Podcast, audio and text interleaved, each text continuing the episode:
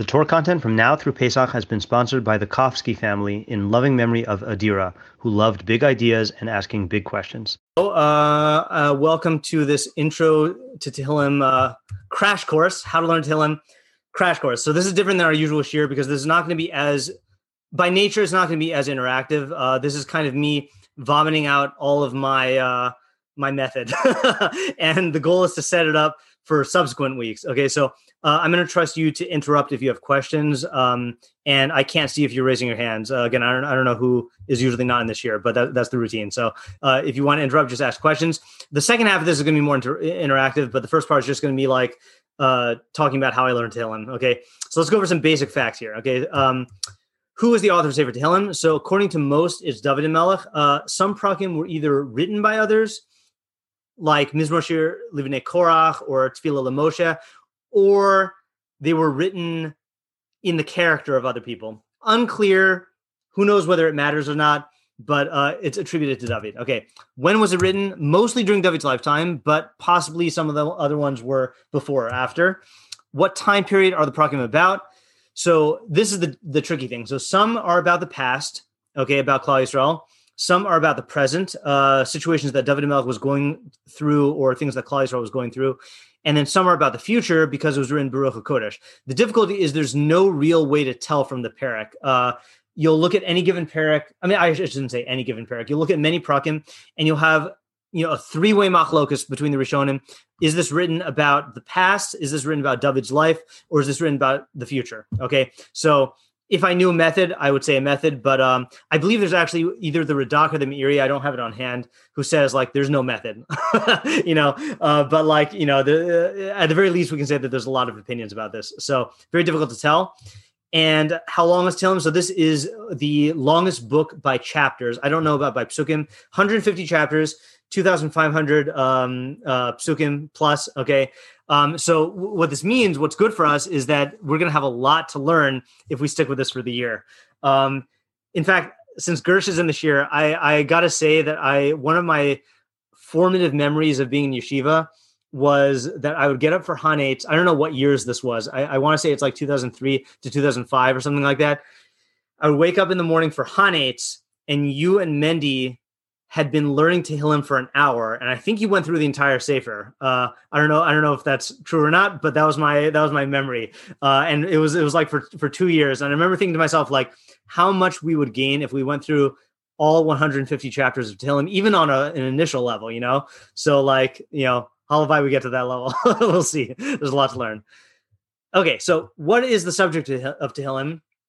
So my if I had to summarize it in one sentence uh, or one uh, one answer, it would be man's relationship to God and God's relationship to man and the rest of his creations. Okay, and to define the terms here, by man I mean three things. I mean human beings in general. Okay, there are certain prakim of Tehillim that are true of every Tselem Elohim, any human being, regardless of whether they're Jewish or not Jewish. Okay.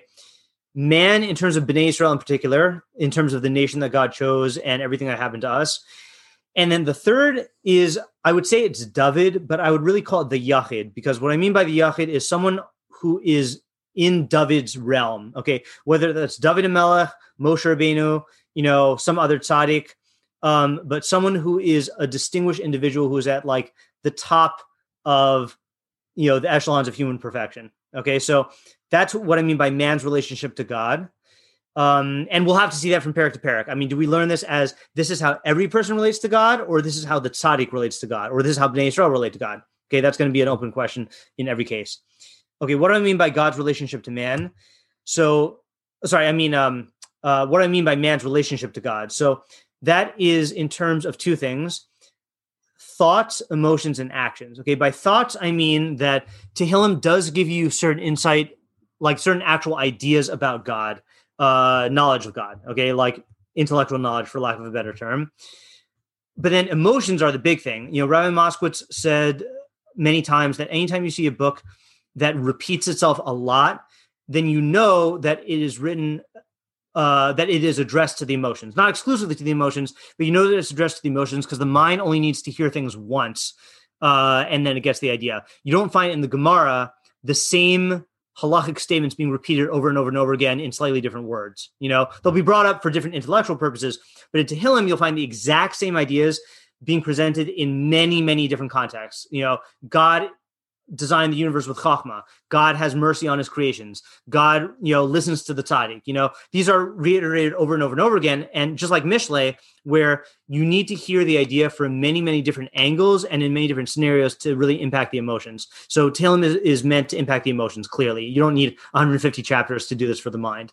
And then lastly, actions. This is something that, again, I mentioned uh, in the shiur, uh, the tefillah last night, that the purpose of God – describing his midos to us, his actions, um, is in order that we emulate them. You know, uh, this is this is commanded in the midst of the halachta bedrachav that you should walk in his ways, and this is best expressed in the Rambam at the end of the Moreh Nevuchim, uh, which I gave shiur on on erev Yom Kippurim. That the whole purpose of God, um, you know, so to speak, stooping to the level, bringing himself down to anthropomorphize his actions is so that we can emulate them and enact his will in the world. And I think a lot of Tehillim is about that also, showing how God interacts with his creations so that we get excuse me, so that we can emulate them in our in our actions. So that's what I mean by man's relationship to God. Again, interrupt at any time if you have questions. Um, what do I mean by God's relationship to man? So God relates to man in two ways: uh, hashgacha pratis and hashgacha klalis. Uh, hashgacha pratis, we mean by that, uh, for lack of a better term, individual supervision, divine intervention, uh, and Hashgacha Klalis is the laws of nature or the way God relates to the universe as a whole. Um, I, I almost, I, I, guess, the more I learn about about Hashgacha, the least inclined I am to use these terms. I mean, someone can fact check me. I was told that the first person to use these terms, to coin these terms, was Ibn Tibbon. I forgot which Ibn Tibbon, but the one who, who first translated the Rambam. And that these are, if you look at the Torah, I mean, these are not terms that the Torah uses. Nowhere in in you know in describing God's interactions with man in the Chumash does it say that God was mashgiach b'hashgacha pratis on man. You know, he uses the term brachos, klalos. You know, Yadativ Lamana Sharatav uh, you know uh, you know uh, I knew Abraham uh, it uses a lot of you know Ene Hashem uh, you know the God, the eyes of Hashem are on the earth so I'm kind of wary to use the term Hashgacha Pratis and Hashgacha Klalis. I use them because that's how the, Mefarshim talk, but David Melech doesn't use these terms. So I think one of the benefits we're going to get from learning Tehillim is we'll see a much clearer unity between Hashgacha Pratis and Hashgacha Klalis. Not that they're the same, but that they're spoken about in the same way because it's all it is all God. It's all Maseh Hashem. You know, uh, we relate to it differently. Just like there's no actual difference in God in terms of the Midas Harachamim and Midas HaDin, in terms of his his you know his conduct of mercy and his conduct of strict justice it's just the way we relate to it and categorize it in human terms. So too there's no essential difference in god between hashgacha pratis and hashgacha klalis. So this is one of the things we're going to have to learn about as we go through tehillim. Um what's the purpose of tehillim? Okay so this is the subject what's the purpose? So my understanding of the purpose is uh, related to the subject obviously. To develop our relationship with hashem intellectually and emotionally um and to figure out what that means. I mean, you know, we know what it means to have a relationship with another human being. That's a very two way street where the other person has emotions, we have emotions, they have a personality, we have a personality, and we're interacting with them in real time and exchanging back and forth. Obviously, with God, God doesn't have a personality, he doesn't have emotions. So, what does it mean for us to have a, a, a relationship with God? That's something we're going to have to find out.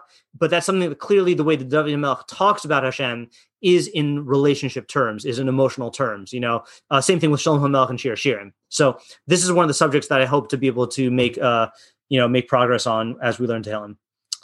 Okay, I'll pause here. Any questions on what we said so far? While I take a drink of water. All righty. Okay, so um, this I felt like I had to mention just because uh, uh, you know this is part of my my high school uh, Tehillim curriculum, but people I think are the the average Jew is used to um, interacting with him not as a text for learning, but as a text for saying. You know, whether it's saying Tehillim like in Tehillim groups, or for the sick, or saying Tehillim in terms of like davening. You know, you say it.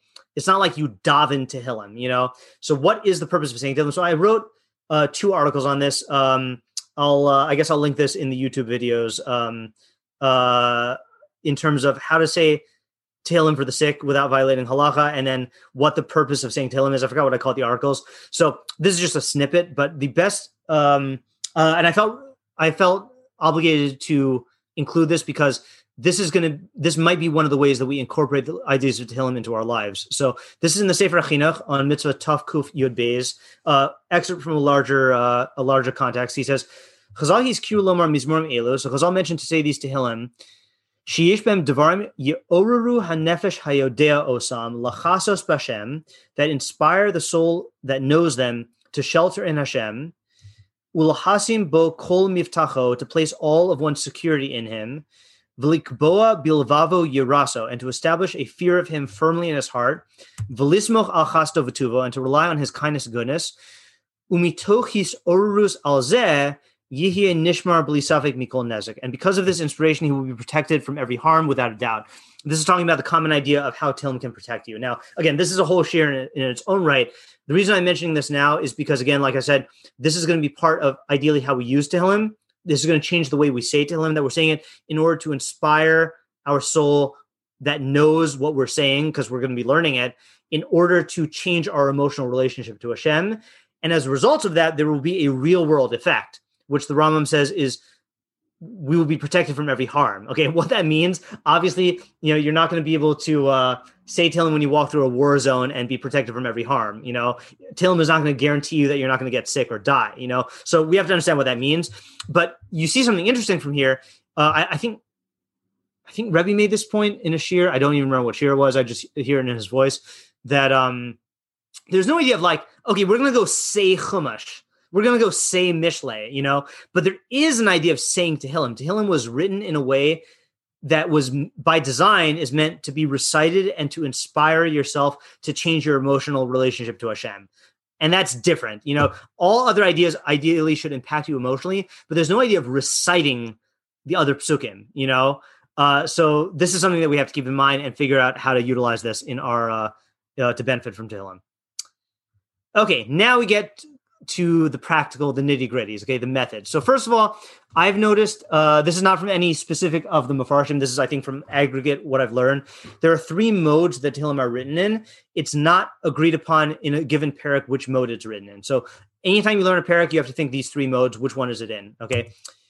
Um, one is biographical. Is that there's certain parakim that David HaMelech wrote about, um, or wrote in response to instances in his own life, like when he was fleeing from Shaul, or when he was opposed, uh, when his kingship was opposed by people who were uh, challenging his legitimacy, or when he did a, uh, he committed the hate, you know, um, and he was being rebuked.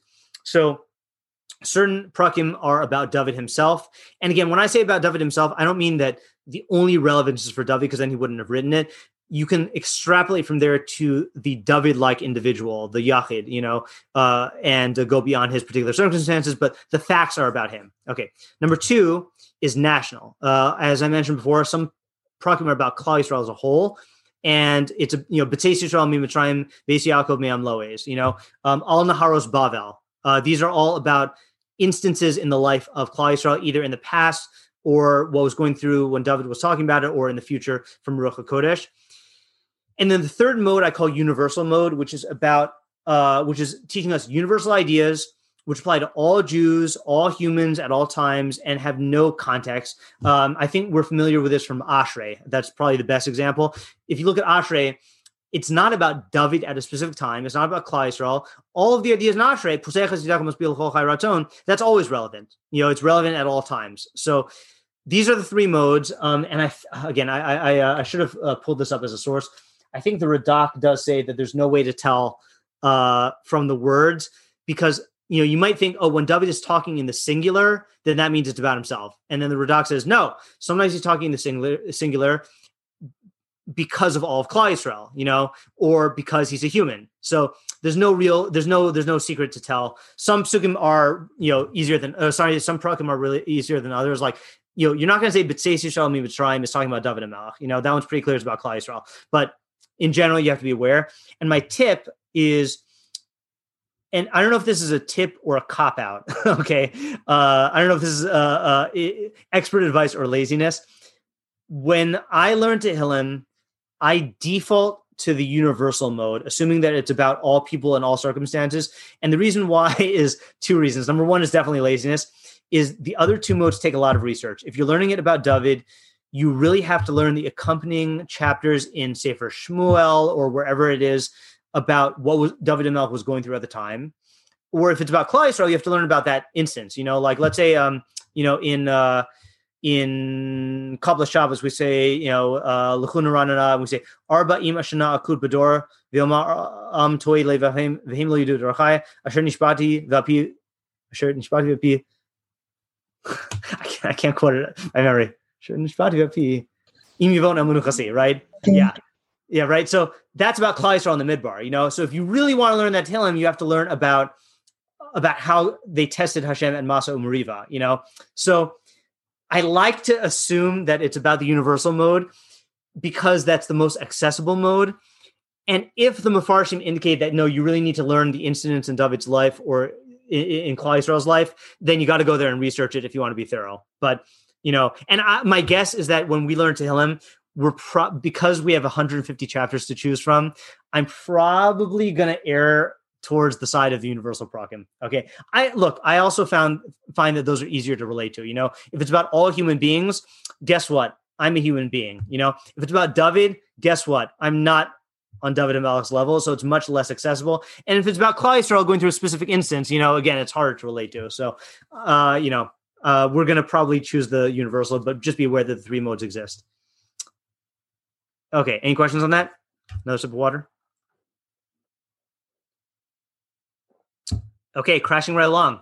Uh, okay, so now we get to the crux, which is the method. How do you learn Tehillim? So I'm not an expert. Um, I, uh, unlike Mishle, where I have learned Mishle for 20 years almost constantly, uh, and I feel like I do have some expertise in Mishle. I don't have expertise in Tehillim. I can tell you what I've done. Okay, so look at this as here's what I've done that's worked. Okay, there are three methods I use for learning Tehillim. Um, Oh, I, I, I forgot I included a disclaimer here. Yeah, I don't know the method, but there are three me- methods that I do use, and I don't use them to the exclusion of one another. They overlap. One I call the classical method. Two is Adler's four questions, and three is the pivot point method. Okay, so let's let's do one at a time. The classic method. Any of you have been in my uh, Mishle Shiurim, or in many other learning scenarios, this is how we learn anything. Okay, it's five stages. Stage one is reading and translating. Okay, is you got to get the pshat of the psukim. Um, I have an asterisk there. Let's see what I have at the end. I guess I didn't include it in the animation. So read and translate the psukim. Um, and this takes a while. You know, like Tehillim is poetic. Um, you know, you got to pick. Am I just going to rely on someone else's translation, or am I going to try to fight through it and work on my own translation like we do in Mishle? Um, that's up to you. What your time is like, what your priorities are.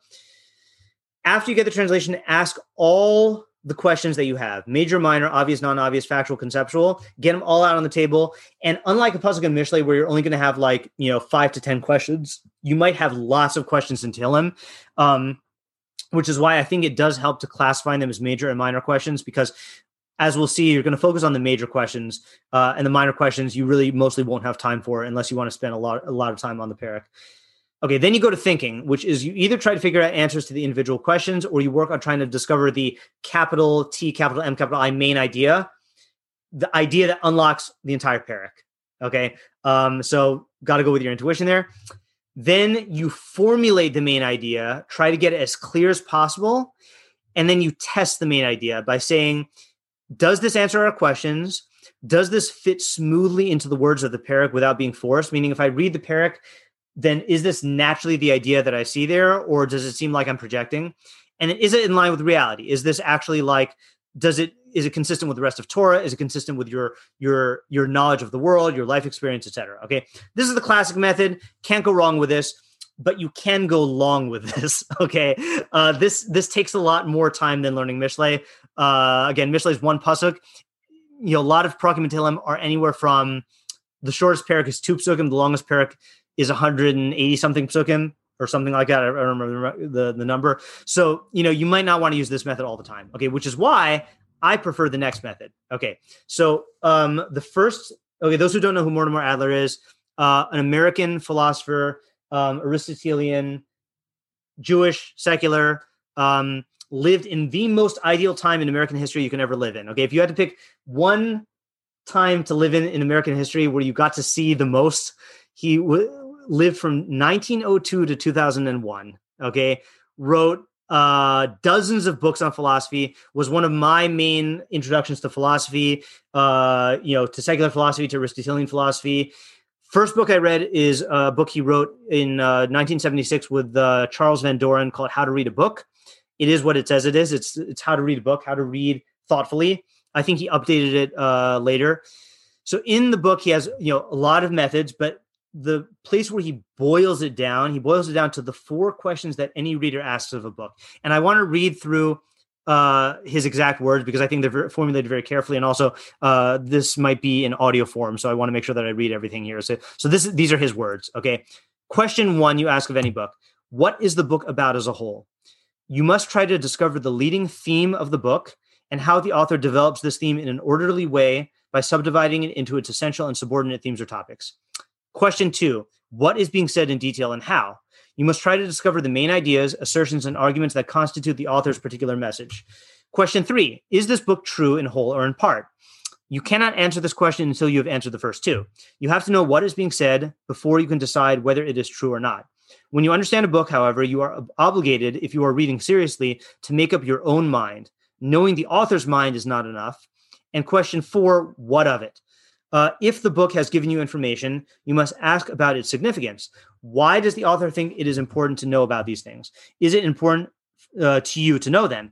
And if the book has not only informed you, but also enlightened you, it, it is necessary to seek further enlightenment by asking what else follows, what is further implied or suggested. Now, I cannot claim that I do this with every book that I read. In fact, I've done this with very few books that I've read, but the books that I've done it with thoroughly it's been crazy what results you get if you apply this method to every book. You know, uh, a little known fact about yeshiva history. Um, what year was it? it must have been 2007.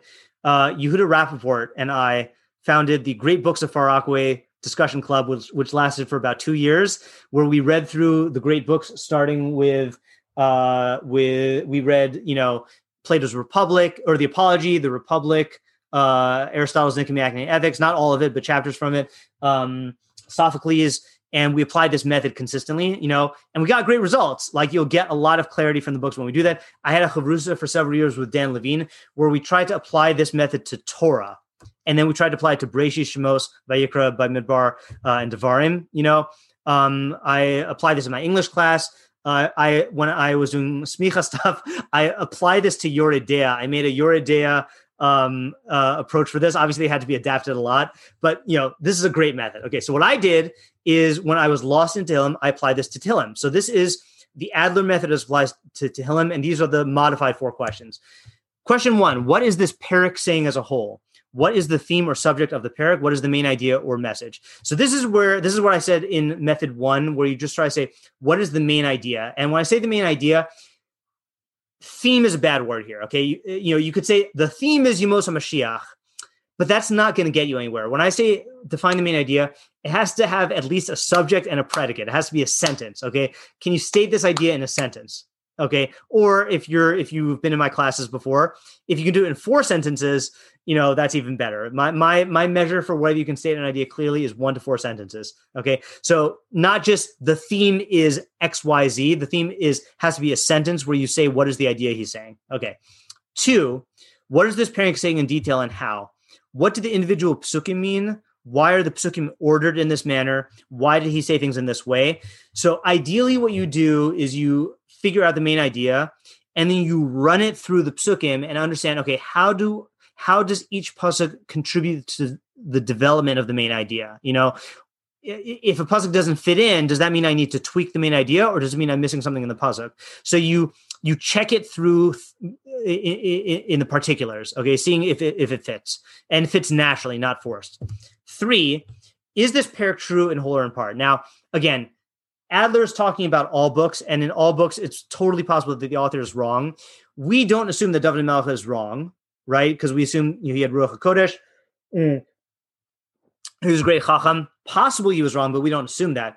But as Adler says, it's not enough to rely on David's authority. We must be convinced to the satisfaction of our own minds to the point where we can convincingly explain and ideally rationally demonstrate these ideas to someone else. Okay. Now, again, depending on the Tehillim that you're talking about, you may or may not be able to demonstrate it to someone depending on their premises. For example, you know, I think that prakim about tshuva, prakim about perfection, prakim about like, you know, tochacha, you know, about nature, those you should be able to articulate to any other person because those should be ideas that are true no matter what.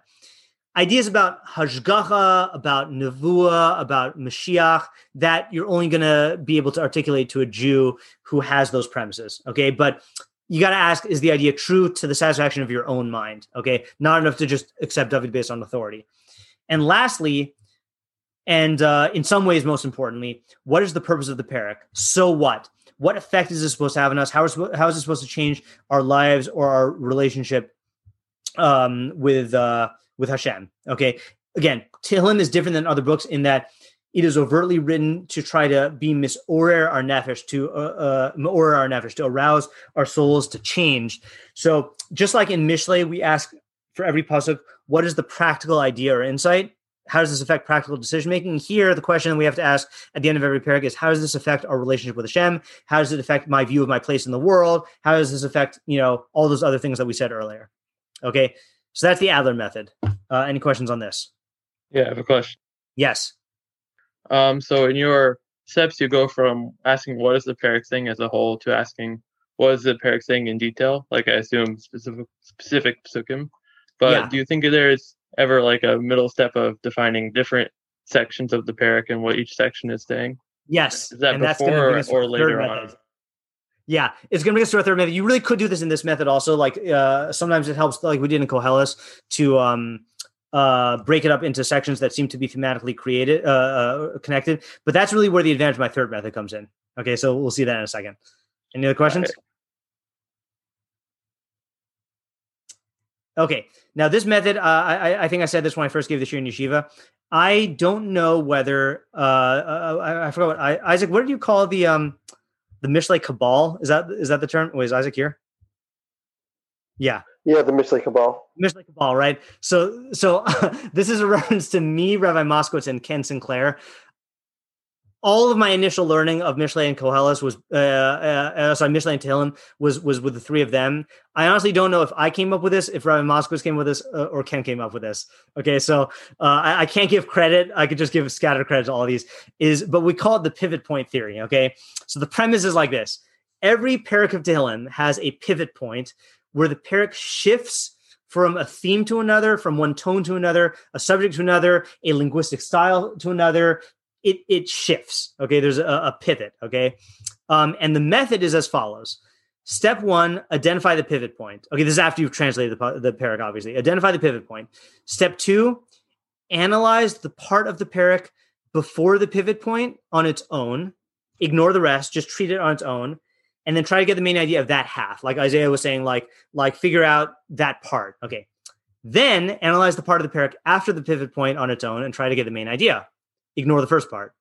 Then figure out the main idea that unifies the two halves of the parak and justifies the pivot. Okay. In other words, not only are you trying to figure out what unifies the two, but you're trying to say, what is Shlomo trying to effectuate, to effect in us by making our minds switch? Like, let's say, for example, I, am just making this up. Let's say, for example, in the first half of the parak, Hashem is angry, and the second half, he's merciful.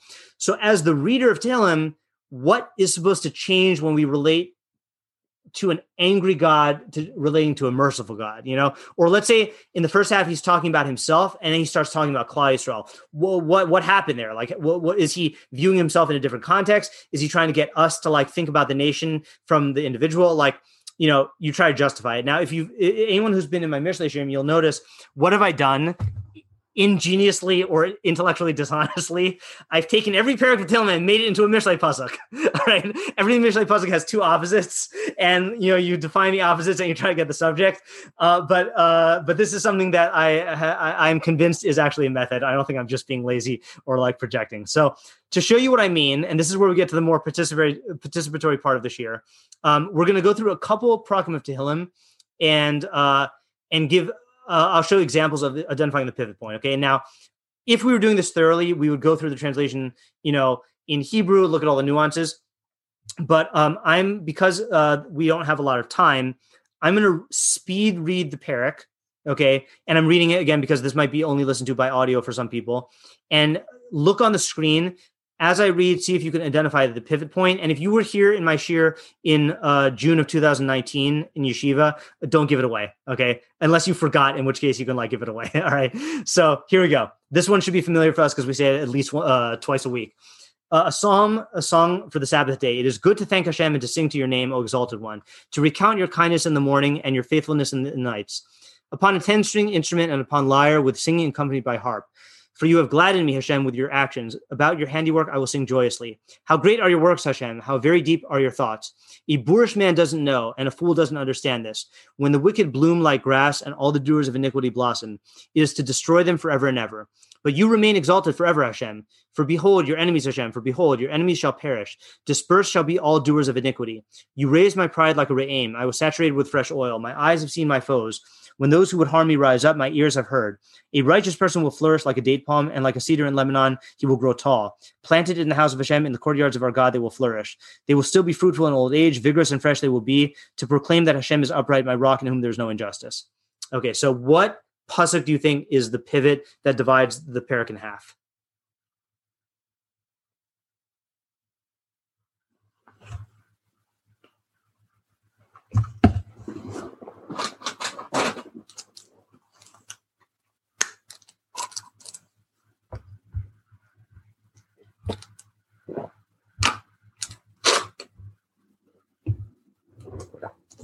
Anyone?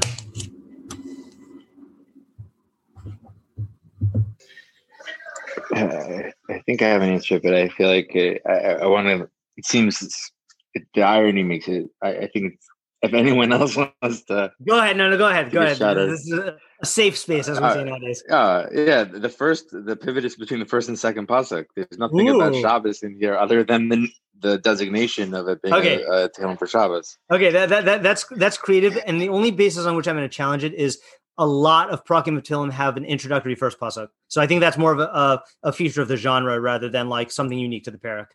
And and there are song psalms for different occasions. So so you're right in that that stands out from the perek, but but I think that that's not the pivot because that's like just a genre convention.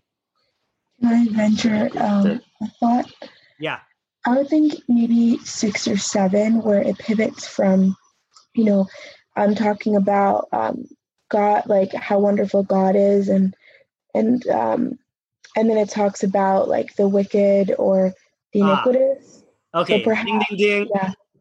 Okay, so I think here the pivot is pasuk seven. Okay, and this is a unique pivot, and I'll show you Are why. Are there two pivots? Uh, okay, so I'll show you why. This is okay. your your your your your uh, your intuition is correct. So, pivot point is seven. And here, seven can be read with the first half or with the second half. Okay. And I'm going to show you what that's like by color coding it. Okay. If you read it with the first half, let's go. Uh, you know, so in three, four, five, he's talking about God's works. Okay. And then six, how great are your works, Hashem? How very deep are your thoughts? A boorish man doesn't know, and a fool doesn't understand this. And what is the this according to this reading?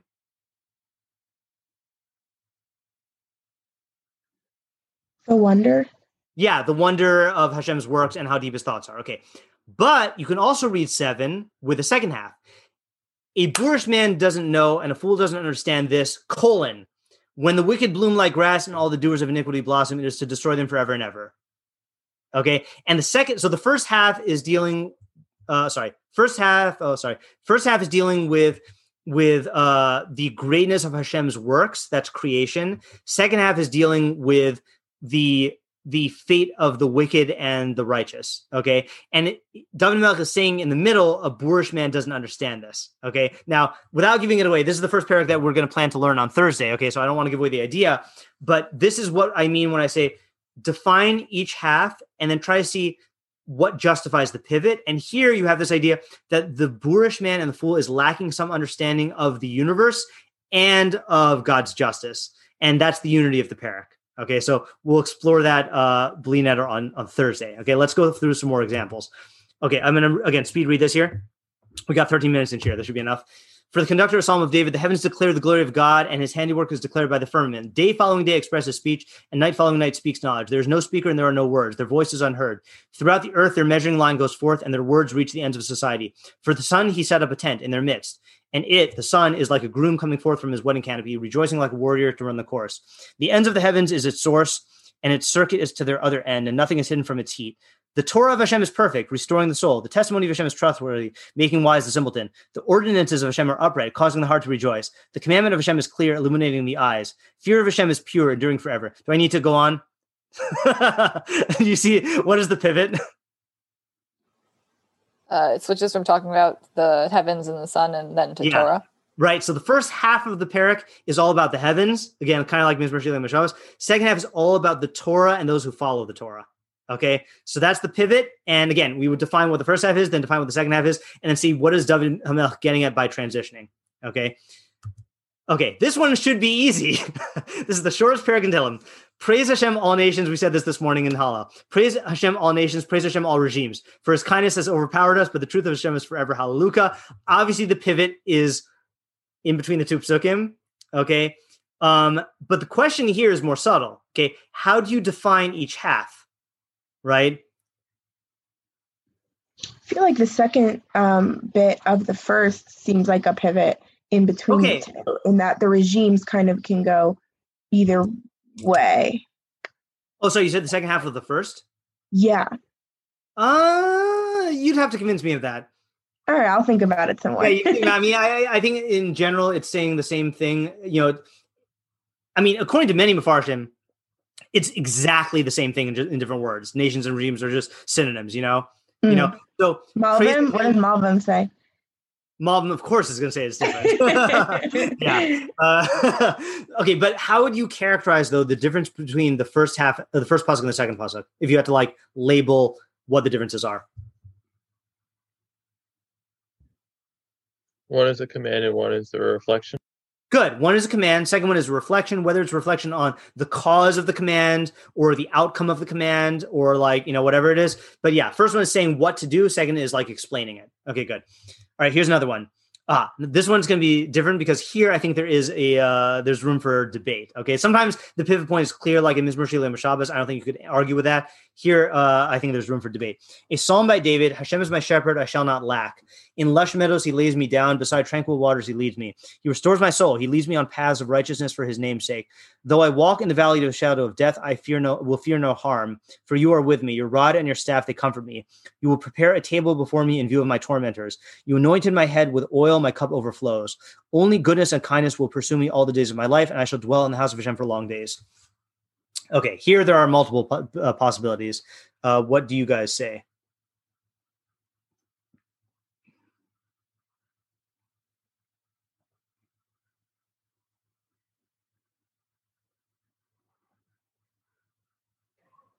From five on. From five on. Okay. Now, what makes you say that? I happen to agree with you, but uh, we'll see if we agree yeah. for the same reasons.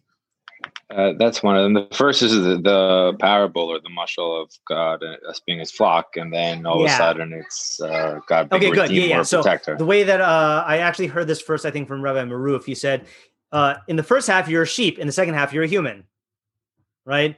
Uh, first half is talking about you are, uh, you know, he lays me down in lush meadows beside tranquil water, he, so he leads me he leads me on paths of righteousness. I walk in the valley of shadow of death. Your rod and your staff, you comfort me. I mean, unless you've got some sort of weird relationship with David, he's not making you like lie down in meadows, you know, and guiding you with a staff. It's a mashal for a sheep, you know. But in the second half, he's saying you will prepare a table for me. Well, I don't know any sheep who eat at tables. You anoint my head with oil. That's a weird thing to do to a sheep. My cup overflows. Sheep don't have cups, you know. And in fact, Ibn Ezra also agrees with this. Uh, he goes so far as to actually like make uh, individual um, clauses line up with others. So I, I color coded it here. In Meadows, in Pleasant Meadows, he lays down me down corresponds to you set up a table before me. So the equivalent of the sheep's table is Meadows. Uh, in front of my tormentors, by human corresponds to when I walk in the valley of the shadow of death by sheep. You, by tranquil waters he leads me. That's how the sheep relate to water. But then you anoint my head with oil. That's what Ibn Ezra says for uh, the equivalent for humans. Okay, now I said that's not the only. I, I happen to think that that's correct. Uh, can anyone divide it in another way?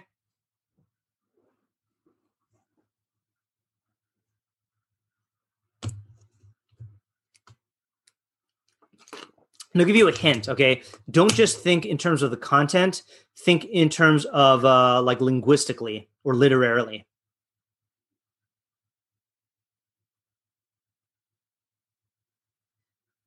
Uh, switches from uh, third person to second person. Yeah, right. So he switches from third person to second person. Uh, from so that would be pasuk one, two, and three. He's speaking in third person, and then in four, five, four and five, he's talking in second person, and then he switches back to third person in uh, number six. Okay, so that's another another example of a different kind of switch. Okay, let's do a couple more, uh, and uh, and then we'll end off with a few tips. Uh, Kuf Lamed Dalet, a song of ascents. This is Shir Maalos. Um, Behold, bless Hashem, all you servants of Hashem who stand in the house of Hashem in the nights. Lift your hands in the sanctuary and bless Hashem. May Hashem bless you from Zion, maker of heaven and earth. Where's the pivot? After two. After two, right? Why do you say that? Um, the first two are telling people to bless Hashem, and the third is saying Hashem will bless people. Good. The first two are instructing people. The third is a request to Hashem. Okay. Um, here's another one. Uh, I'm not going to re- read all the repeated phrases here. Give thanks to Hashem for he is good, uh, for his kindness endures forever. Then give thanks to the God of the heavenly powers. Give thanks to the Lord the Lords, to him who alone performs great wonders, to him who makes the heavens with understanding, to him who spread out the heaven upon the waters, to him who makes great lights, to the to the, the sun for the reign of the day, the moon and the stars for the reign of the night, to him who smote Mitzrayim through their firstborn, and brought Israel forth from their midst, with strong hand and outstretched arm, to him who divided the sea of reeds into parts, and caused Israel to pass through it, and threw Pharaoh and his army to the sea of reeds, to him who led his people through the wilderness, to him who smote great kings and slew mighty kings, Sichon the king of the Amorites, and Og the king of the Bashan, and presented their land as a heritage, a heritage for Israel, his servant. In our lowliness, he remembered us, and he released us from our tormentors. He gives nourishment to all flesh. Give thanks to the God of the heavens. Now, this is a trick question. Where's the pivot?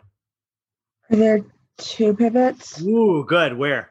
Uh, one through eight, and then um, nine through fifteen, and then 16 through 26 maybe. Interesting. Okay what makes you say that? That's different than i thought. I, the I relationship between like god and and the and his creations in general specifically god is um, being interacting with us sorry i'm a little nervous and taking him us out of egypt and then um like specifically with that and then his continued um guidance.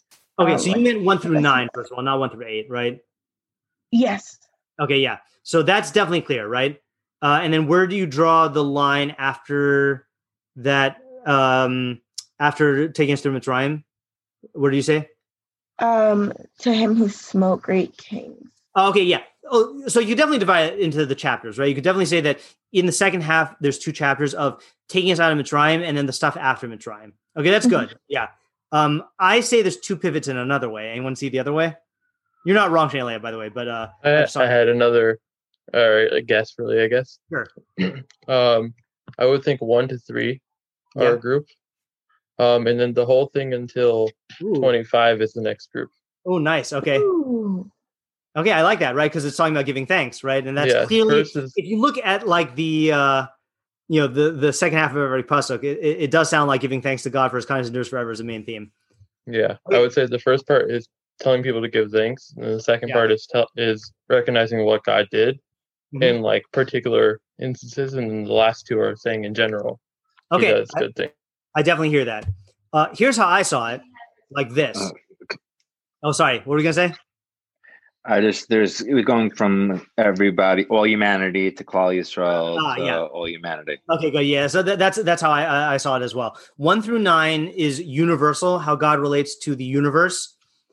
Then 10 through 24 is how he relates to the people of Israel specifically. And then it pivots back to mm-hmm. how God relates to all the universe or to all animals in 25 and 26. So you can have a pivot back and forth. And I've seen this in multiple prakim as well. Okay. So that's another variation. All right. Uh, there are many examples. Okay. Here's my disclaimer. So this is inevitably some of you are thinking or or or will later think, Rabbi Schneeweiss, is this really true for every perek in Tehillim? Right? That all 150 chapters of Tehillim have a pivot point? Answers, I have no idea. okay. There are 150 prakim. I have not learned even a third of them in depth. Okay, probably less than that. Um, remember, uh, I don't remember which Gemara this is. Rabbi Akiva's theory about es. I think there was a, a, a Gemara that says like he darshaned every instance of the word es to say what it meant, and he had a theory. Then he found like the last one, and he couldn't work it out, so he abandoned the whole theory. You know, so like I would like to believe that the pivot theory, uh, pivot point theory, is true.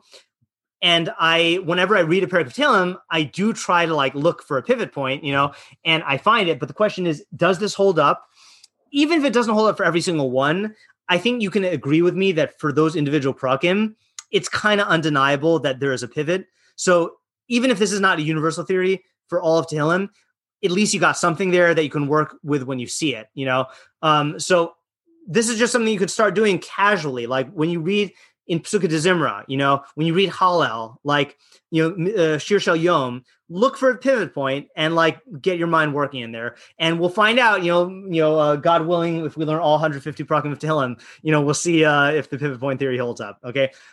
Ending off, any questions on the pivot point thing? Okay. Ending off, just a few miscellaneous tips. Okay tip one is in Adler's uh, questions. Okay, uh, what is the? Uh, you should tackle his first question first, which is what is the perek saying as a whole, and then tackle question four before you do questions two and three. Okay, and the reason why this is advice. This is not like you have to. Reason why is because, you know, again, Mishle you can afford to get the entire understanding of the pasuk because it's one pasuk in Tehillim, I've personally found if I want to understand every single detail of a perek, I end up just being involved in it forever and then I give up, you know, or I lose interest or like, or I can't figure everything out. So I think aim to get the big picture, aim to get question one, what is it about as a whole? And two, what do I get out of it? And then if you're interested, start working it through in question two. What is it saying in detail and how? And like you'll gain from that and you'll test your idea but it's not essential and question three is it true in whole or in part like anything else in the Masora you know uh, we rely on tradition unless we are able to verify it on our own I think David HaMelech seems like a pretty trustworthy guy, you know. So like, like rely on it, like you rely on anything in Tanakh, you know. And obviously, it's best if you could understand to you know to the clarity and conviction of your own mind. But you don't need to make that a priority if you're uh, if you're pressed for time in life. Okay, that's my first tip. Second tip: use an English translation when answering question one. Okay, but then use Hebrew when answering question two. The reason why is because again, Mishle small scope. You can afford to learn the Hebrew and then translate it into English and then flip back and forth. Tehillim is poetic. The Hebrew's hard we're not native biblical Hebrew speakers. So I I find it easier to think big picture in English. So what I do usually, my practice is I do work through the translation, but I type it all out and then I think about it in English after I decide on my translation. And then when I do when I do the second question, then I go to the nitty gritties in Hebrew. Um, if you are not fluent enough in Hebrew to come up with your own translation, pick a translation. You know, ArtScroll, Living Nach, Alter, whoever you choose, and then just like focus on that and think about question one in the big picture from that then if you can for question two, you, it really does pay to go to the the details because the devil is in the details. Um, uh, okay, three. Uh, continually refocus on the big picture. It's very easy to lose the forest for the trees. Okay, and get caught in the nitty gritties. Um, so many pragmatic that I failed to learn. It's because I've gotten too caught up in the details and I just lose pick, lose lose uh, lose the big picture. And then when I get the big picture, then it clicks. You know, so don't lose track of that. Be oh, I said this earlier. Be sure to formulate your answer to question one. What is the main idea? Uh, uh, um, formulate it in um, one to four concise sentences if you can, um, and um, uh, and not just a theme. Okay, next point. Think first, then consult Mefarshim afterwards. This we do in Mishle. Because it's so long, if you just automatically go to the Mefarshim, you'll end up just learning Mefarshim all day. You know, try to get an idea first and then test it out by going to the Mefarshim afterwards. You'll gain a lot more from the Mefarshim. You know, this is again a classic way to learn Rashi, uh, the what's bothering Rashi method. Rashi is not commenting; he's answering questions that you should be asking. You know, so you should be asking the questions on your own and answering them, and then going to the Mefarshim here. Um, while I'm here, I should mention my go-to Mefarshim for Tehillim are in this order. Well, okay, yeah, in this order. Radak, Metzudas David, full stop. okay. I say in this order because if you're short on time, then you do Metzudas David first. But Radak it has like almost never let me down on Tehillim. I, also add Ibn Ezra, but Ibn Ezra is a little bit more inconsistent. So the three I plan to do for our Tehillim Shiur are Radak, Metzudas David, and Ibn Ezra. Um, but there are other good ones as well, but those are consistently good. Um, okay, this is a hard one, especially for uh, certain certain uh, certain people. okay. Uh, read with your emotions, then analyze with your mind. This is poetry. Now, I hate. I hated poetry in high school. I have a very hard time getting into poetry now. I'm kind of learning the ropes of poetry from Tehillim, but this is a book written for the emotions. Let it wash over you emotionally, but then don't just like don't derive the ideas from your feelings. That's not called learning. Okay, uh, you know, get the emotional impact which is what Dovid is trying to have uh, uh, the effect he's trying to have on you. But then learn the actual ideas and see if the emotional impact that you first had the impression of actually lines up with the ideas, uh, or if like you're missing something in the ideas or the emotional impact. But the point is, is read with your emotions. And um, I think, I guess those are all my tips. And this actually brings us to the end of the scheduled shiur. So as usual, I'll stay on for anyone who has questions. Uh, Fader starting a shiur at eight. Um, but the plan will be um, to start with Tehillim uh, Mizmor Shir L'Yom HaShabbos on Thursday. And what I want you to do, those of you who are in the Shiur, uh, again, I have not decided whether I want this to be a community Shiur or not. Um, part of it's going to be my decision. Part of it's going to be the guy, the people who are usually in this year. If you're interested in joining the Shiur on Tuesdays and Thursdays, uh, even occasionally, WhatsApp me or email me to let me know that you're interested, and I'll let you know by Thursday what my decision is. Um, I, you know, the, the, it's a delicate learning balance about crafting an environment of a shiur and yeshiva, and I don't want to upset the people who are actually like in yeshiva full time uh, by like taking away like their uh, their you know their learning experience. So, uh, yeah, that's it. So if you have any questions, feel free to ask them. If not, then uh, then have a good night and uh, hope this was beneficial. Thank you. You're welcome. Again, I know this is a little one-sided compared to the normal uh, Tuesday and Thursday night here, but hopefully that'll change when we get into the uh, into the actual learning. Thank you so oh, much. You're welcome.